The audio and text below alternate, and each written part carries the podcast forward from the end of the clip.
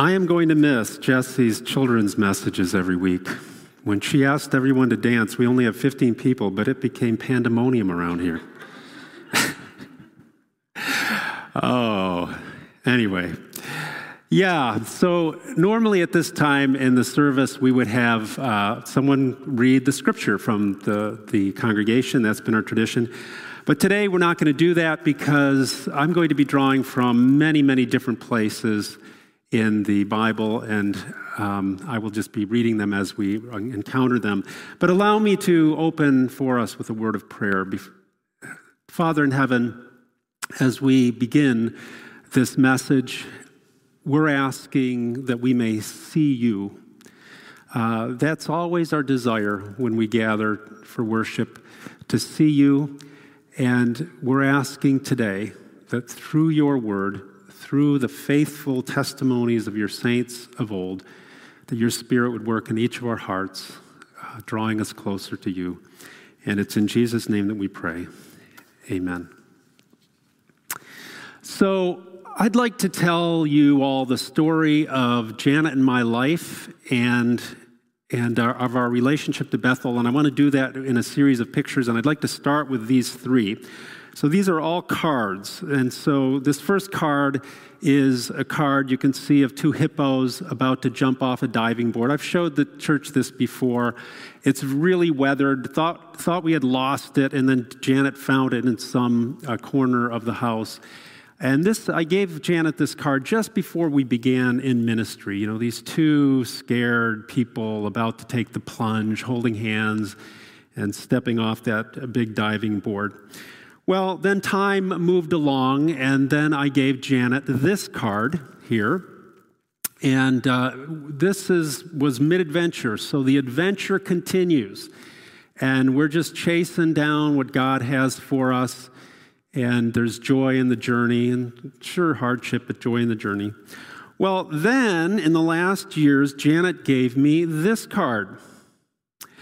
And um, I have displayed this on my dresser along with my hippo picture. But just recently, I confessed to Janet that this card wasn't really my favorite. Um, somehow, the rear ends of two bears fading into the sunset didn't speak to my heart as much as the other ones. Um, but in the last years, it's become kind of prophetic. And uh, now, actually, it's very fitting because the, the two bears are hitting the road and we're going back to Ontario.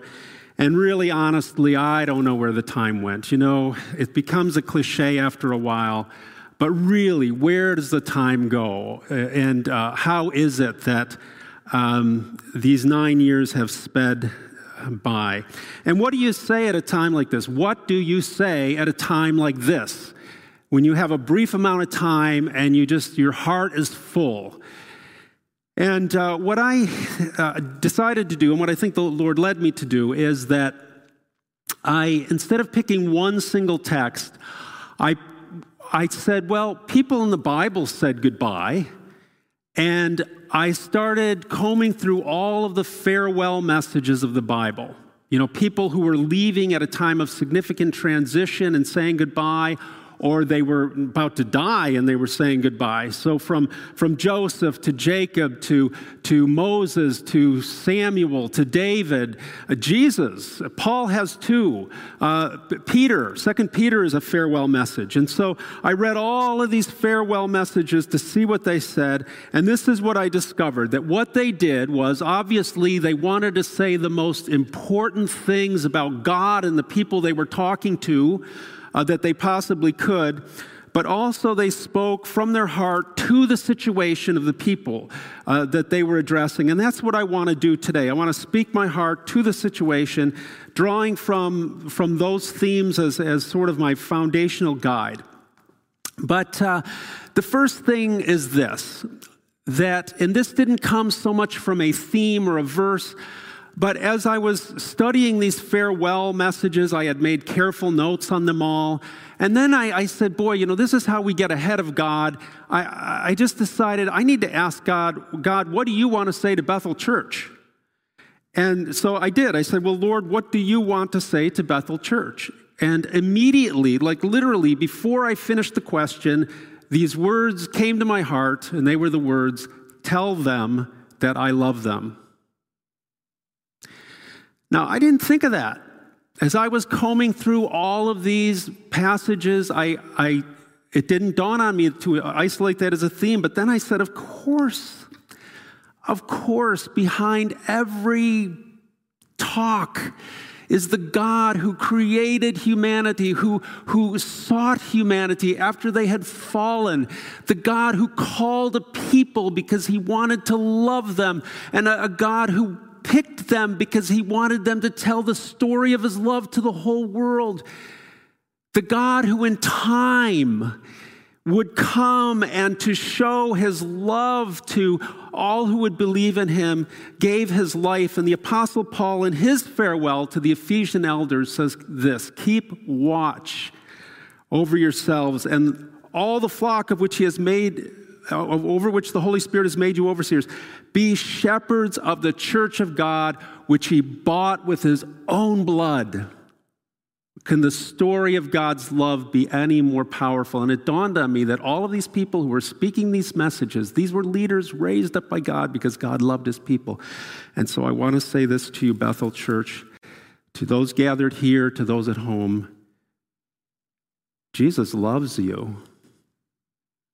And discovering the reality that, of that is literally the, the, the discovering the reality of the Christian life. It's how we grow up into the full measure of God. It's how we escape the devil's constant condemnations to know the love of Jesus.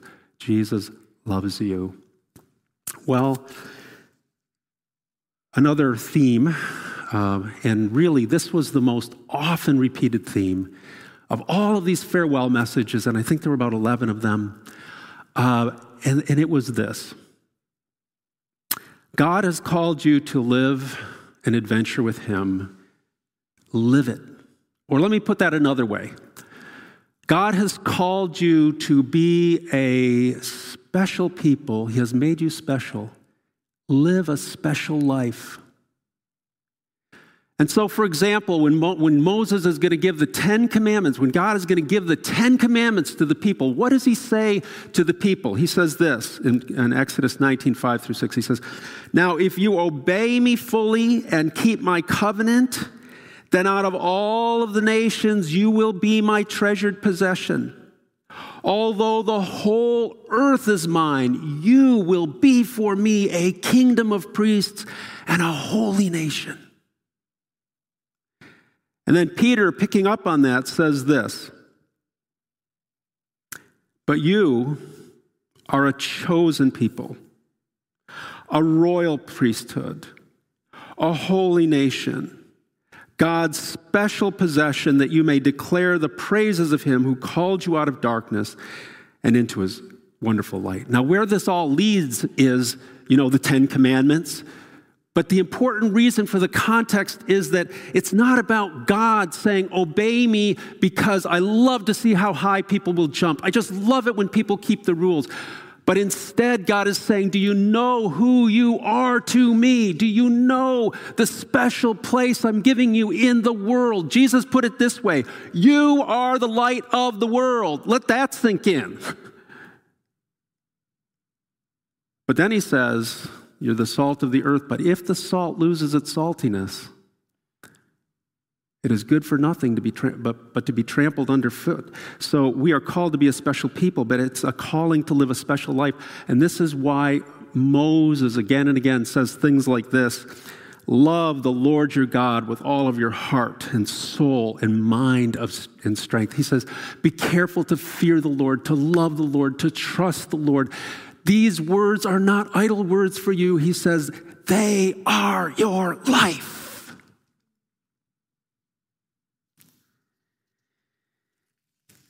And so, again and again, these authors just repeat those words walk closely with the Lord, grow in grace and the knowledge of Jesus. I love the way uh, Joshua puts it choose you today whom you will serve. But as for me and my house, we will serve the Lord. You know, being a special people for God means going for it. You can't walk the, you know, both two lives at once. You gotta go for it. and say, God, you're number one, and it's I'm all out for you. Okay, so here is a very closely, these next two things are very closely related to this huge concern of, of the, these people saying farewell, that, that we live this special life.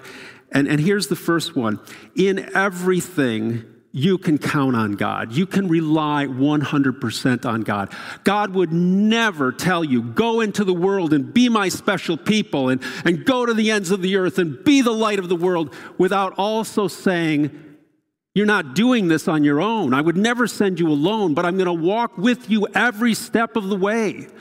You know, God's name is I am that I am. Now, I prefer the translation, I will be that I will be, which is also a fair translation of that word. And I'll tell you why. I don't think God is some Greek X in the sky who's just saying, My being is eternal. I think he's echoing the very promise that he reiterates again and again and again in Scripture I will be with you. My very name is I will be. I'm the God who, when you get there, I will be there before you. I go before you, I, I stand with you. Jesus said, when he gives the Great Commission, he says, And surely I am with you always, even to the end of the age. God, you can count on God right now for your finances and for your sickness and for your COVID frustration and for your children whom you're trying to teach at home. And, and, and when you're lonely, He will be with you. And when the pastor leaves and there's some uncertainty, it's not about a pastor, it's about God who says, I'm right here. Well, this next theme, again, is very, very closely related, and it's be alert. And this appears again and again and again in these farewell messages. Moses is about to, you know, die on Mount Nebo. He's sending the people into the promised land, and he's saying to them, You're going to go into the land, and there are going to be temptations. He could have said, You're going into Canada rather than Canaan because the temptations are, so similar. You're going to go into a pluralistic situation. You're going to be tempted to follow the ways and the beliefs and get sucked into the sexual practices of the culture around you. But be alert. And he says, on the other hand, you might go and your success could be your undoing. You know, John Wesley noticed that. The richer his people got, he says, we've got a conundrum here. The gospel helps people to prosper financially. And then when they prosper financially, there's a temptation that they're going to forget the Lord. And that's exactly what Moses, our very success, our very comfort can be a snare. And then in the New Testament, suddenly false teaching becomes huge. You don't find a farewell in the Bible where the apostles aren't saying, in, in the New Testament epistles, where the apostles aren't saying, Beware, guard the gospel, because some will come who have the, a form of religion, but not the power of it. Paul says to the elders as he's saying goodbye to them, the Ephesian elders, he says this, Acts 20 29, I know that after I leave, savage wolves will come in among you and not spare the flock. Listen, you've been entrusted with the gospel. And to shine in this world for Jesus, you need to guard the gospel. It needs to seep through your life, and you need to hold it in truth. Well, very close on the heels. And I've got to make a confession that I did not see these, this thought specifically said but it permeates the Bible, and it's certainly I, speaking to our situation what, what I believe God would have me to say to you. And it, it's summarized well in Colossians 4 2, where Paul says to the, the, the people in Colossae, Devote yourselves to prayer, being watchful and thankful. Now, somebody said to me, a couple of people pointed this out, and I did not realize it until they pointed it out, that when I came here, uh, Bethel almost immediately had a day of 24 7 prayer. And now I'm leaving just after a week of 24 7 prayer. When I came here, 24 7 prayer, that was a new thing to me, a whole day. Wow. And, uh, and I remember, you know, a group of people praying for me and Janet. And, and, and one of the members spoke prophetically and he said, Lord, I believe this passage is going to become very important to Tom. And then he quoted from Acts chapter 20, where Paul says, uh, I, have com- I have run the race.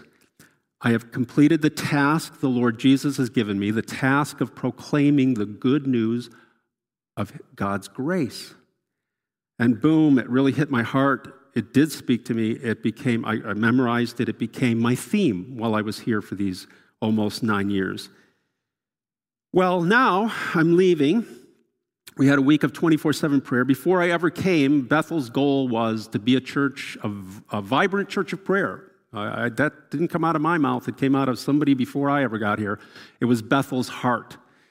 And now I look back and I'm just, I just praise the Lord we have midweek prayer meetings. I hear individuals say that they've grown personally in prayer. This is how we depend on the Lord. This is how we take hold of the God who will be with us all the time.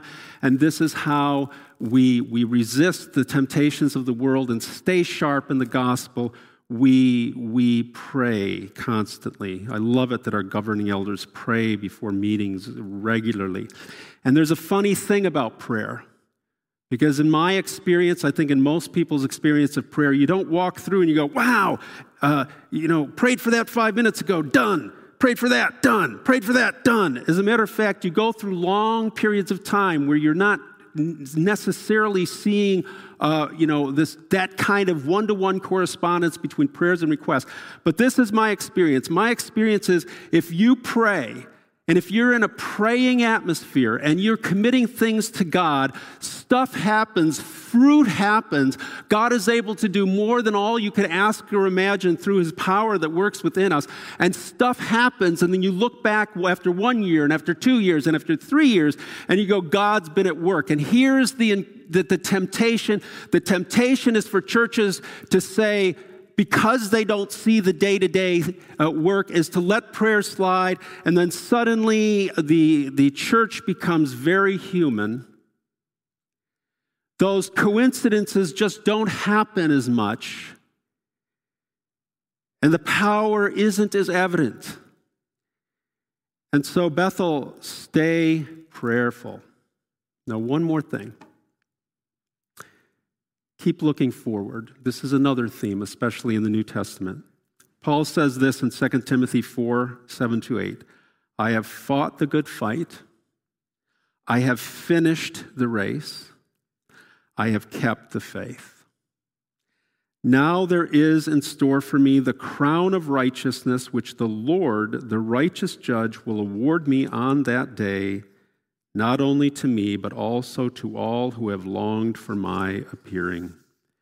The Apostle Peter in 2 Peter says this But in keeping with his promises, we are looking forward to a new heaven and a new earth where, where righteousness dwells. And he asks, What kind of people ought you to be? Now remember, these, these, two, uh, these two epistles, 2 Peter and 2 uh, Timothy, they were written late in the lives of uh, Paul and Timothy the next step would be crucifixion by Nero for Peter, uh, having your head chopped off for, for, for Paul.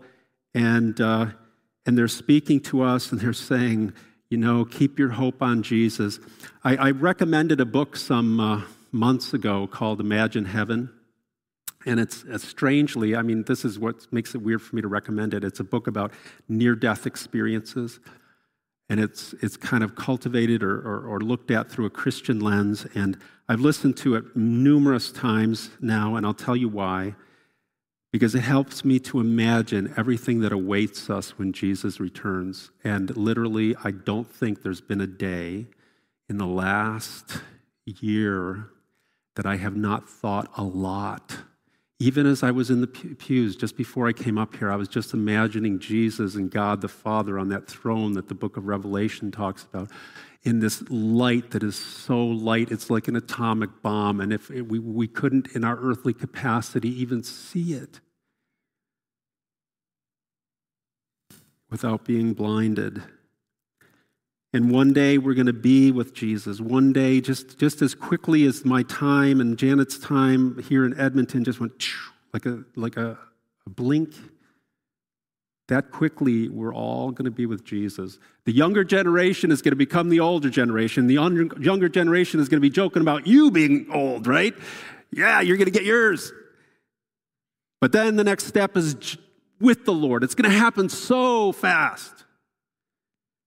And that's the beautiful thing, uh, you know, again, that when we, we don't say goodbye, I hope I'll see many of you in the next years, but maybe not, but we will see Jesus together. Everyone who loves Jesus, everyone who depends on his death on the cross. And maybe you're watching today and you don't have that assurance. And I hope from what you've heard, you realize it's yours for the receiving through faith in Jesus, through faith in the God who loved you. Now, there's, I told you at the beginning of the service, the sermon, that I was telling the story of Janet and my life and the story of our relationship to Bethel in pictures. And here's the final picture. This is the most recent card that I have given, that I gave to Janet. And uh, in this card, you see a van.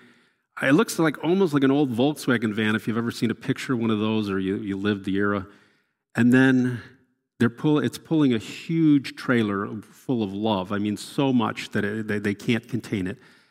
And Janet and I, that's how we feel about returning to Ontario. You, Bethel, have filled us with more love than we can contain. The only thing wrong with this picture is that it shows us pulling it behind us in a trailer. The truth of the matter is, where it's been deposited is right into our hearts, and you've transformed us. Like even in these last days, and, and, and even you know calling a, a you know a park thing, it's like we have been loved like through a fire hose. It's been so overwhelming, and in, in the years we've been here, and we may not remember every little thing that happened in Bethel, but we will carry that love in our hearts because it's changed us. It's made us who we are today, and we bring that with us. And so remember, Bethel, Jesus loves you. Live the adventure. You're God's special people. Live a special life. Count on God. He's, he's good to his word. Be alert. There are dangers ahead. Be prayerful. And keep looking forward. Now, Paul said to the Ephesian elders what I would like to say to you, Bethel, as I contemplate, as we contemplate leaving. Because all of my anxieties about Bethel, all I want to do, all I want to ensure for the good of the future and all that, I can't. But Paul was in the same position as he said goodbye to the Ephesians, and he said this. He says, Acts 20 32, Now I commit you to God and to the word of his grace, which can build you up and give you an inheritance among all those who are sanctified.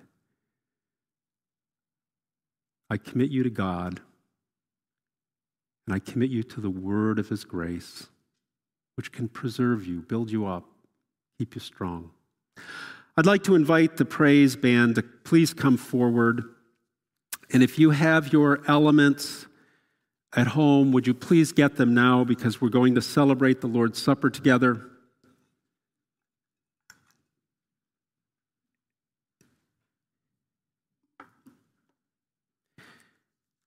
And really, what we're celebrating here, this bread, this wine that points back to the death of Jesus, uh, it says more powerfully than I ever could in a message everything that I've been trying to convey.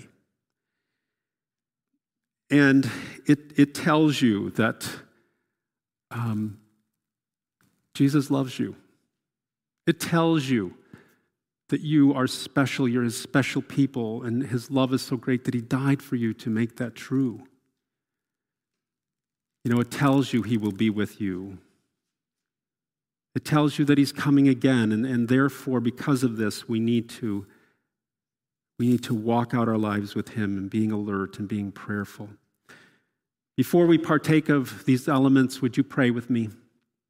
Father in heaven, thank you for for the fact that you have been here as we've worshiped. You have been uniting us here and the people at home. Jesus, you are so real, so wonderful. Thank you for dying for us.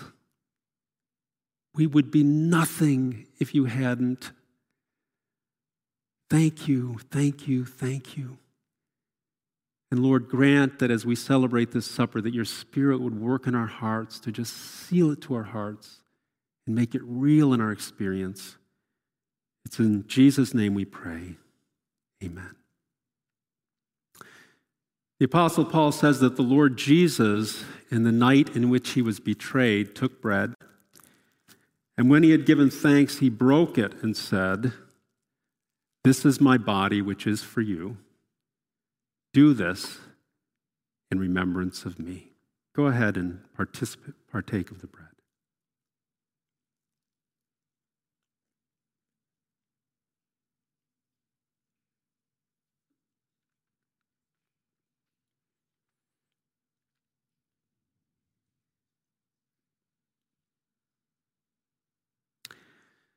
In the same way, after the supper, the Bible says, Jesus took the cup and he said, This cup is the new covenant in my blood. As often as you drink it, do so in remembrance of me.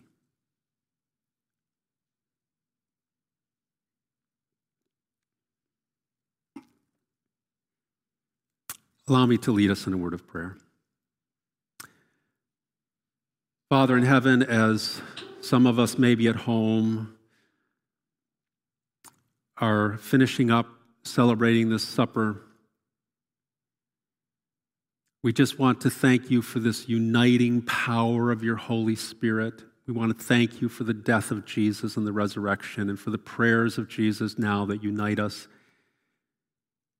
In beautiful moments like this, we could just imagine the church of God as this mighty army fierce and beautiful. And we know that that's not completely true, true today, but we know it will be one day because of what Jesus did.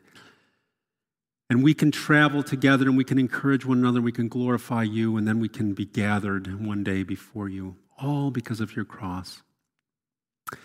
Lord, I want to commit to you this church that I love. I want to commit to you this church that Janet and I both love, and this church which we will carry in our hearts. I just commit them to your grace and to your word, which can make them strong and build them up. And I just know, Lord, as you lead us to Ontario, that you also have a wonderful plan for Bethel and that you will see it through. It's in Jesus' name we pray. Amen. Let's sing together.